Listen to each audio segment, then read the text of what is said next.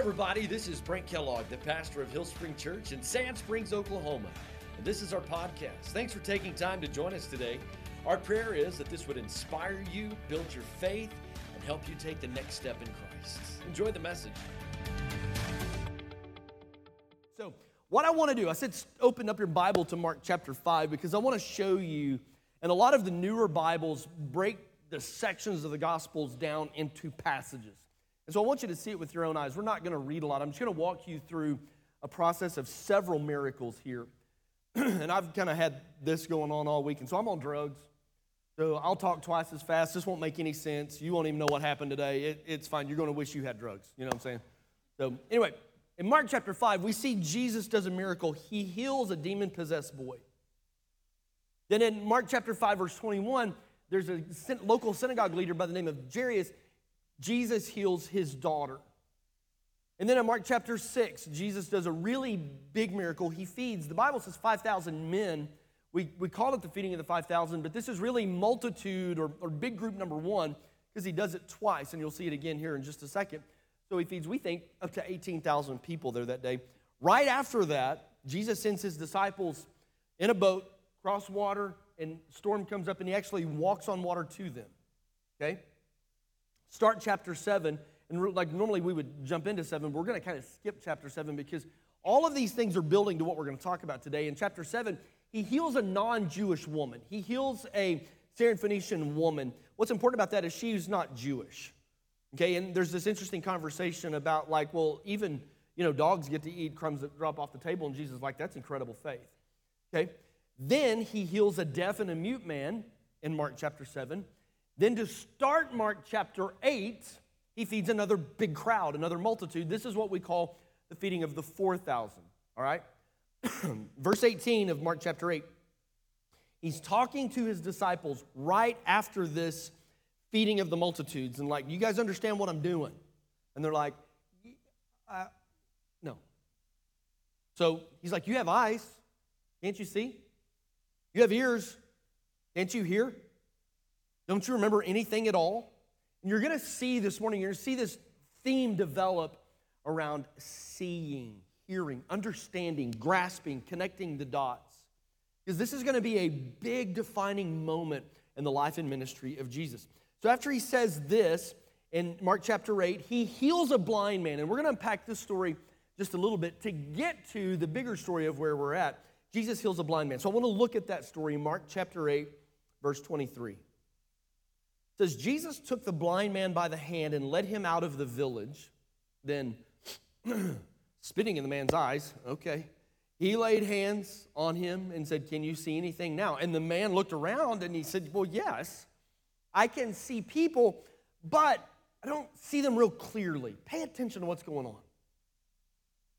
They, they look like trees walking around. Verse 25 Then Jesus placed his hands on the man's eyes again and his eyes were opened. His sight was completely restored, and he could see everything clearly. That's the point of what starts to take place in Mark chapter 5, all the way up through where we're going here in Mark chapter 8, is seeing everything clearly. Okay? Of the 37 recorded miracles that Jesus did, this is the only one where he kind of had to give another go at it. You know what I'm saying? Like verse 25 said, placed his hands on the man's eyes again. You know what I'm saying? And, it, and it's not, I don't think it's because he didn't do it right the first time. I don't think it's because Jesus didn't put enough oomph, enough power into it the first time. I think he has a message for everybody that's standing around watching this. He wants them to self discover something, he wants them to see everything clearly. All right? There were times that Jesus would just lay hands on people, boom, instantly healed. Then there would be other times that somebody would come and say, Jesus, my child, or Jesus, my servant, or whatever. And he'd say, okay, well, you can go home. I'm taking care of that. Like he didn't even have to be there. He didn't have to touch him. He didn't have to do anything. He just said, okay, well, you, you can go. So the context of the supernatural healing power that Jesus had, this, this is kind of a unique situation because he touched him and then, then he had to do it again. Oh, let, let, me, let me try it one more time. This, this is not the case of, oops, Jesus needs just a little more power. Something intentional is going on that I think you and I want to see. Like, I can tell you something. And, and maybe you catch it, maybe you get, like, you can tell your kids something, but until they really learn that lesson for themselves is when it really, really, really sticks. I can tell you something, but, but if you get it for yourself, or if the bulb comes on, or if you think about it over and over and over, and, and, and like maybe wake up in the middle of the night, boom, and the light bulb's on, you solve the equation, you fix the puzzle for yourself. Now that's when you really get it. That's what's going to happen here. Jesus has been telling them, been telling them, been telling them, but a light bulb is going to come on, and they're going to see things clearly. All right? What Jesus is doing with this blind man, here's what I want you to see. This is an outward illustration. It's, it's an outward example of what's going on inside of Jesus' followers and the disciples. Like it's a physical illustration for them. Okay? All right, so I want you to, we're going to look at Mark chapter 8, verse 17. And the story of Jesus healing the blind man begins in verse 22. So we're going to back up just before that, and we're, we're going to look at some things. We've already looked at one of these verses. So we're going to back up. We're taking a running start into this, right? This is before Jesus healed the blind man. Jesus knew what they were saying, so he said, Why are you arguing about having no bread? Don't you know or don't you even understand yet? Are your hearts so hard that you can't take it in? You have eyes, can't you see? You have ears, can't you hear? Don't you remember anything at all? When I fed the 5,000 with five loaves of bread, how many baskets were left over that you picked up? Uh, 12, they said. Well, when I fed the 4,000 with seven loaves, how many large baskets and leftovers did you pick up? Seven. Don't you understand anything yet? He asked them. So Jesus is talking to them like the answer is obvious. And he's treating them like they're a bunch of idiots for not figuring it out. Now, I'm going to be honest with you. Like, I live in 2023. There are study tools on the interwebs and commentaries and books that are accessible. When I read this, I have no clue what Jesus is talking about. I, what, what, what is 12 baskets of leftovers? Seven baskets? I don't, I don't know. I don't know. And Jesus is asking them, Do you see it yet? Um, yeah. Um, n- no. No, I have, I, Jesus, I, I have no idea. I got no idea what's going on. And the very next thing he does, after he has this conversation, don't you get it? Don't you see it? The very next thing he does is he heals this man, and he heals him, and he kind of sees. Do you see yet? Nope. And he heals him completely. There's two sets of eyes. He was healing this man's physical eyes, but Jesus was also trying to reveal something to the spiritual eyes for the disciples so they could see something spiritually that they were missing. Okay? And what's going to happen next is a tipping point in the gospel. So the Gospel of Mark is 16 chapters long. It's the shortest, it's 16 chapters long, and we're now to the halfway point, and this is a hinge. Everything's been building, building, building, building, building, building, building, right up to here. And from, from Mark 8 to Mark, or from Mark 5 to Mark 8, it's miracle, miracle, miracle, miracle, a couple of other stories sprinkled in, a lot of miracles. And then this defining moment that we're going to look at takes place. And this is, it, it's it literally, it's just a, it's a tipping point in the story of the gospel. Something that Mark doesn't catch that Luke mentions is found in Luke chapter 9. Okay, so they're parallel. Mark chapter 8 is equal to Luke chapter 9. In their timeline, the stories are relatively the same. But Luke chapter 9 gives a detail that Mark doesn't give that I think is important to this conversation.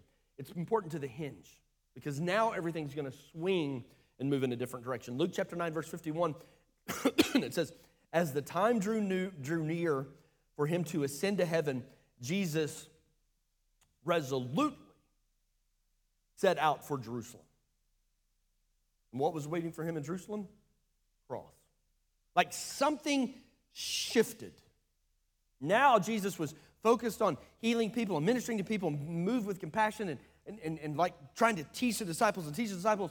But Luke chapter 9, verse 51 tells us from that moment on, Jesus was, he was devoted resolutely set his face towards Jerusalem and the cross that was before him. Luke chapter 9 is equivalent to Mark chapter 8. Mark just doesn't capture this, but Luke does. To understand what's going on, to see it, to, to, to get it, to, to really grasp what's going on, I'll be honest with you, it'd been better if we could have been there. Anybody ever tell you a story that they think is hilarious and they're just laughing and they're just laughing and you're looking at them like, and then they say this, oh, you just should have been there.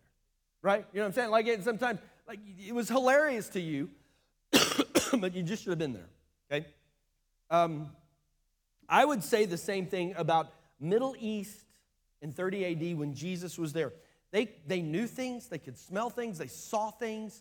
There was a cultural understanding that you and I don't have. For example, those of us that are really cool and grew up in the 70s and the 80s, we understand some things that these high school seniors don't understand. Can I get an amen? Let me show you some of those things. If you got hair like this, you need to call your doctor and schedule your colonoscopy. All right? Like I graduated in 93 and this is, uh-huh. Let's do, yeah. Anybody remember that bad boy? That's how you used to process a credit card. Kids are like, where do I put the card in? Go to the next one. Yeah, you've heard about Legos on the floor. You ever step one of those? Wait till you meet a jack in the middle of the night. Holy Moses. This is back when radios were cool. Can I get an amen? They used to play music on AM. Come on, somebody. Ever pull a soda out of one of these machines? Yep, our Western Auto Store, we had one of those. It's like 25 cents, and you just pulled the pop right. It was awesome. It was cool. Yep. Anybody know what that is? Anybody have a car that still has one of those? All right. My Jeep's got that. We don't use it. Somebody ever watch a movie with this bad boy? Come on. Kids are like, what is that out in the middle of the pasture? Who had one of these? Come on. I had this picture up last my daughter like, oh my God, what is that? I'm like, that is the coolest toy ever. Like my matchbox and throw down on that bad boy. Uh-huh. Come on, where's all my Atari people up in the house? Yeah. Yeah. If you had these cool things, we understand some things that kids today don't understand. Can I get an amen?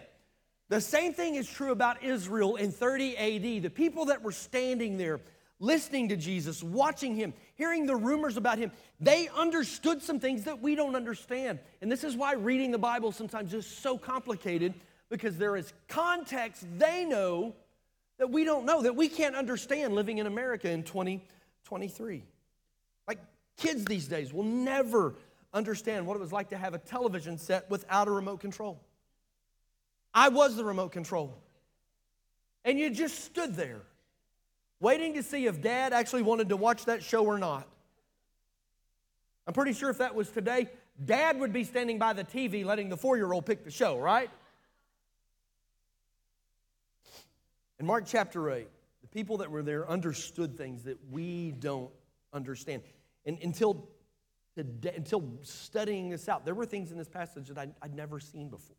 And I want to just take a few minutes to just share with them. One of them is for over 500 years, the people of Israel had not governed themselves. They had been a conquered people, they were not free people.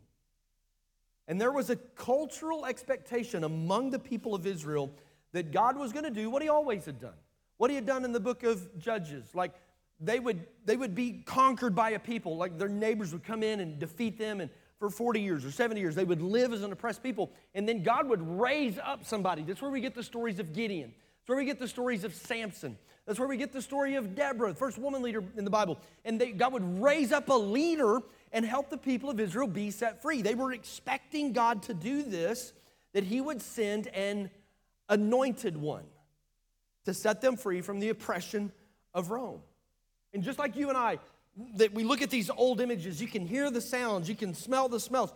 We instantly understand it connects to us. The same would be for their culture there, right?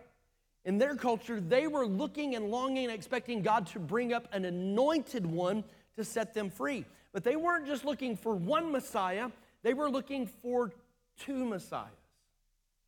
Yeah, because in Christianity, we don't talk about that.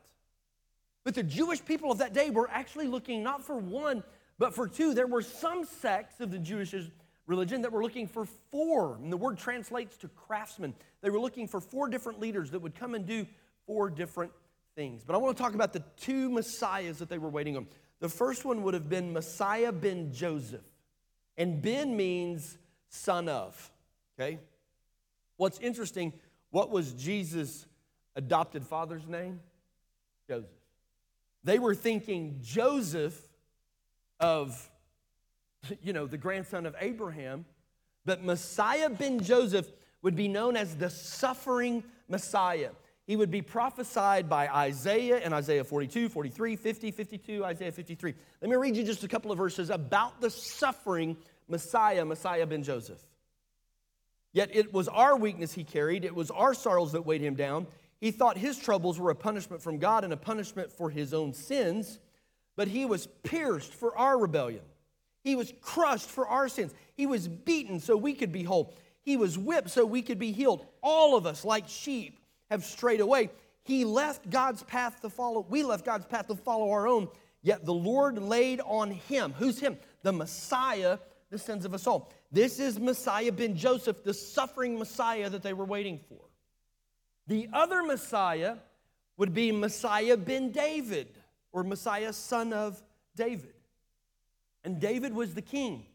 And so they were waiting for a Messiah king that would some like David and establish a, a kingdom and they would become a superpower again. I call him the soldier Messiah. You have the suffering Messiah, but here you have the soldier Messiah. And he was prophesied in Psalm 2, in Psalm 72, in Daniel 7, in Zechariah chapter 9. This is what Daniel said about him. As my vision continued that night, I saw someone like the Son of Man. It's interesting because Jesus would refer to himself as the Son of Man.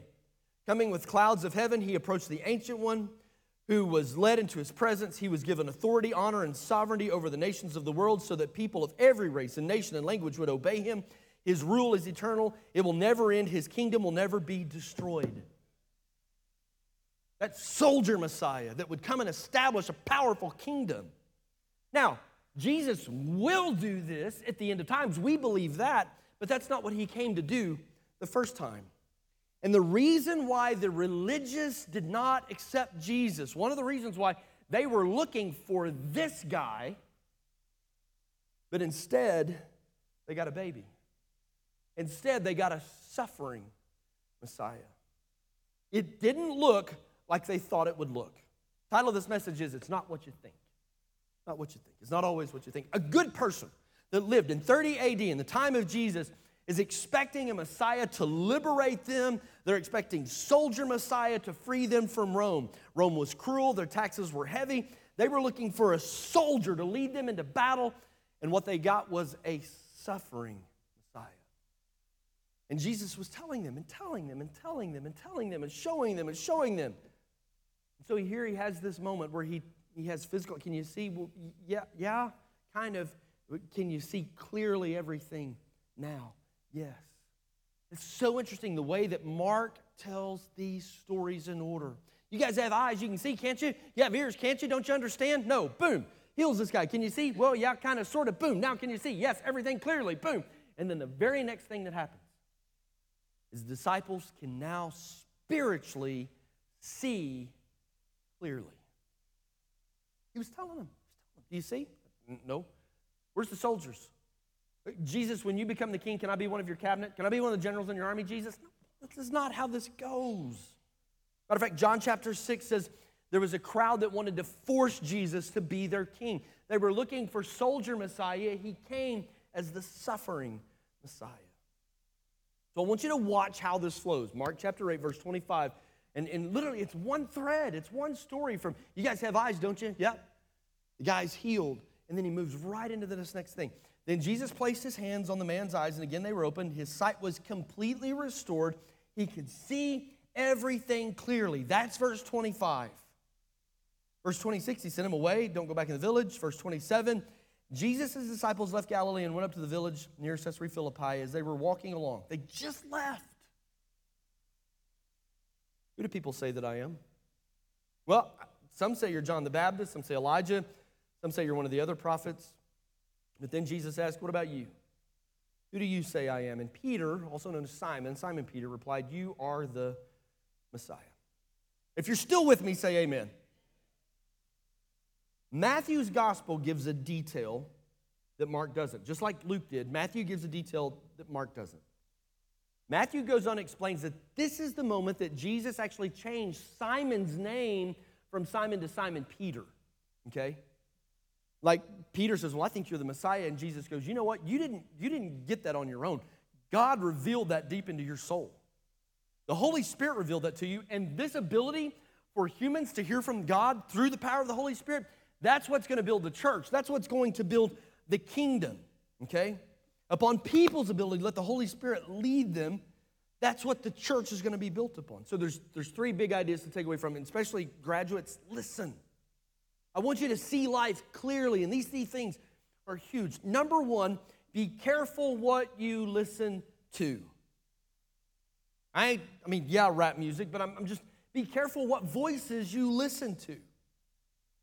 Jesus said, Who did they say that I am? What are you hearing? What's the crowd think of me? And he, Jesus was not worried about the crowd's opinion. He wasn't worried about what people are saying about it. He was more concerned about the disciples clearly being able to see. But he says, What, what, what are you hearing? Be careful, because the crowd was wrong. This is what the crowd said. Well, some think you're John the Baptist. What's funny? Because Jesus was doing ministry while John was doing ministry. Some think you're Elijah. Some say you're one of the other prophets. Are any of those correct? No. Those are all wrong, but that's what the crowd was saying. Sometimes the crowd has it wrong. Even today, the world is confused about who Jesus is. Who do you say he is? Well, some say he's a founder of religion. Some say, you know, he taught in a new way that gathered everyone's interest. Some say, well, he, he was a prophet. Some say he was a miracle worker. Others would say, well, I don't, I don't even really know. What you think about Jesus does not need to come from some dude that can graft a gotcha statement on TikTok or YouTube.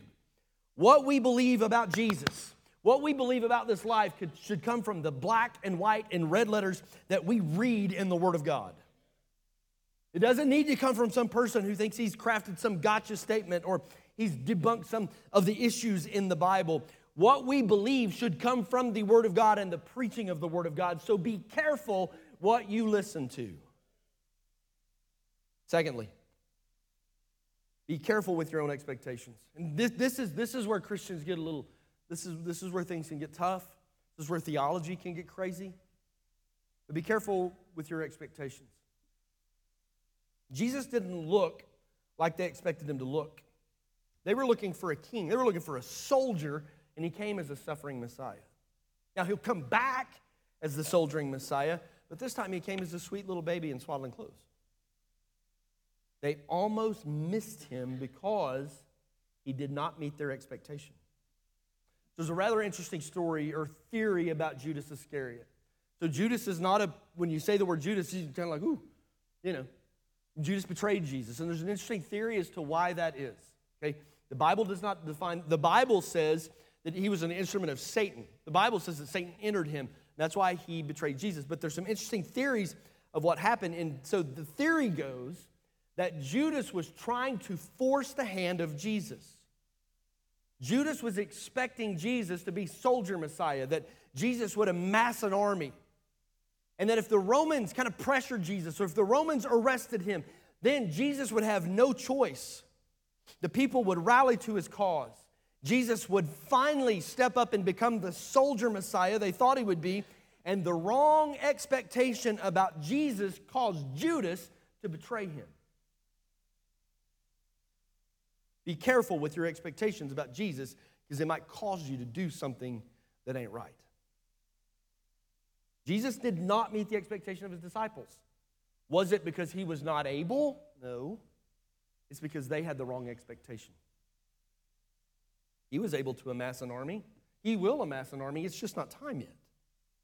There was a bigger picture to be seen. Jesus was more concerned about all of history's salvation instead of one generation of Jews that are under Roman oppression. They had the wrong expectation of Jesus. So be careful with your expectations about Jesus. He's not just a genie in the bottle, that if you say the right words, do the right thing, you can earn your answer to a prayer. He's not like Papa or, or Santa Claus. He's the creator, He's the author, the finisher, the perfecter of our faith. Does, does God get all mad and angry at me when I sin? No. He sent his son Jesus to die because of that sin. Now, does he just overlook my sin and let me do whatever with whoever, however I want? Absolutely not. That's why he sent his Holy Spirit to fill you, to help you grow, to help you overcome the power of sin and temptation. He, don't, he don't want you to just be stuck in your sin. He wants to help you out. His grace is amazing, but his resurrecting power to change you is even greater. Somebody ought to say amen. Number three, let God define you. Young people, listen. Let God define you, not the crowd, not social media. Let God define you. Mark doesn't tell this part of the story, Matthew does. Matthew 16, verse 17. Jesus replied, You are blessed, Simon, son of John, because my Father in heaven has revealed this to you. You did not learn this from any human being. You didn't get this from the crowd. You didn't figure this out on your own. The Spirit of the living God spoke this deep in your soul that Jesus is the Messiah. And the Spirit of God is still doing that today. It is God who sets the identity of men and women. It is God that sets the plans and the destiny for you and for your kids and for your grandkids and for your family. The world will say, that's weird. The world will say, that's judgy. The world will say, that's not enough. But the Spirit of the living God says, I formed you when you were in your mother's womb. I knew you before I formed you in your mother's womb. Before you were born, I set you apart and I appointed you as my person, as my prophet to the nations. The Spirit of God knows the plans that He has for you. For I know the plans I have for you, says the Lord. They are plans for good, not for disaster. They are to give you a future and a hope. God is a God of hope, and somebody ought to say amen. You are fearfully and wonderfully made, regardless of what the world says, regardless of what the crowd says. I will praise you, for I am fearfully and wonderfully made. Marvelous are your works, and that my soul knows that very well. So when the world says you are not enough, you know what the Spirit of God says? Greater is He that's in me than He that's in the world. Do not let the world define you. Don't let your failure, don't let your addiction, don't let your temptation, don't let your doubt, don't let your struggle, don't let your hard times, don't let your depression, do not let that define you because God has His definition for you. God sees things that we cannot see. It's not what it looks like. What we might think is failure, but it's not what it looks like. We might think it's over, but it's not what it looks like. You might feel like everything you touch dies. It's not what it looks like. You might think that God has abandoned you and God has forgotten you. It's not what it looks like. You might think that everyone else in life has it easier. Let me tell you, it is not what it looks like. They thought Jesus was a failed soldier Messiah because he was nailed to a cross. And I'm telling you, my friends, it was not what it looked like. God wants to do greater things than you could ever ask, think, or imagine. Who do you say Jesus is? Who do you say is? Oh, probably just a spiritual figure I need to do something with. He's, he's somebody that he, he forgives some people, but he probably won't forgive me. Here's the gospel that all, all of us made mistakes, had sin in our life, we've fallen. And while you were stuck and dead, there was nothing you could do. While you were stuck in that sin, God sent his one and only begotten Son, Jesus Christ. The Bible says, without the shedding of blood, there can be no forgiveness of sin. Jesus said, I'll go. I'll go be a suffering Messiah. I'll go shed my blood. They nailed him to a cross, and, and blood dripped from his hands, dripped from his feet. They pierced his side with a spear. Blood gushed out of his side. His blood was shed for the forgiveness of our sin. The Bible says if you'll confess with your mouth that Jesus is Lord, it really is Lord, and you'll believe in your heart God supernaturally raised him from the dead, Jesus was the only one that didn't have to be called out of the grave. Everybody else in the Bible that was resurrected, somebody did that, not Jesus. And it was proof that the Spirit of the living God was in him. Confess with your mouth that Jesus is Lord. Believe in your heart God supernaturally, miraculously raised him from the dead, making him equal with God. You will. Not shall, not might, not maybe, not can. You will be. Who do you say Jesus is?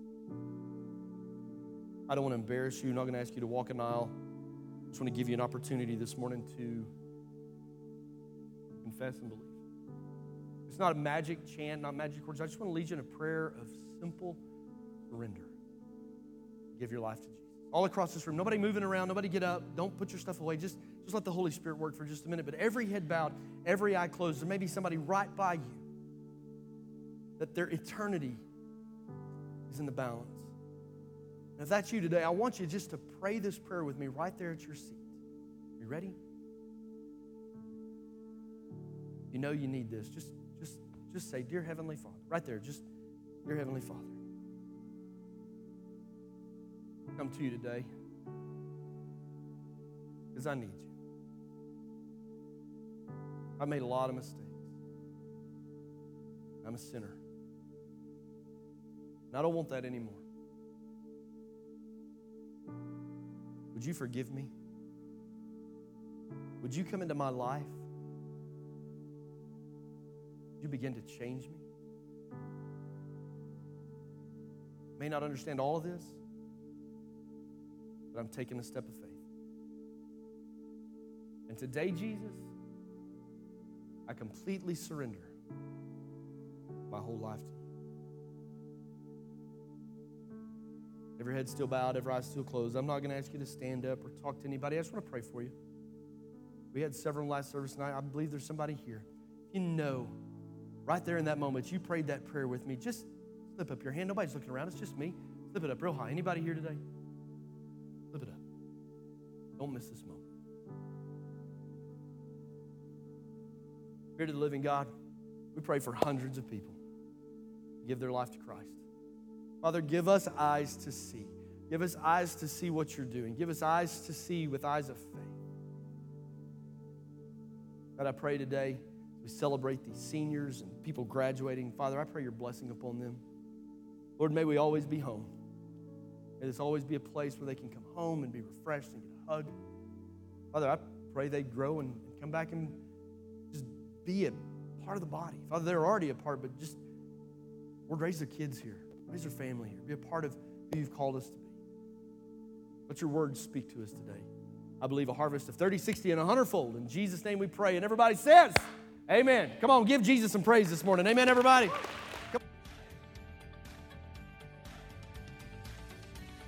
I hope you enjoyed the podcast today. If you did, there's a couple of things I want to invite you to do.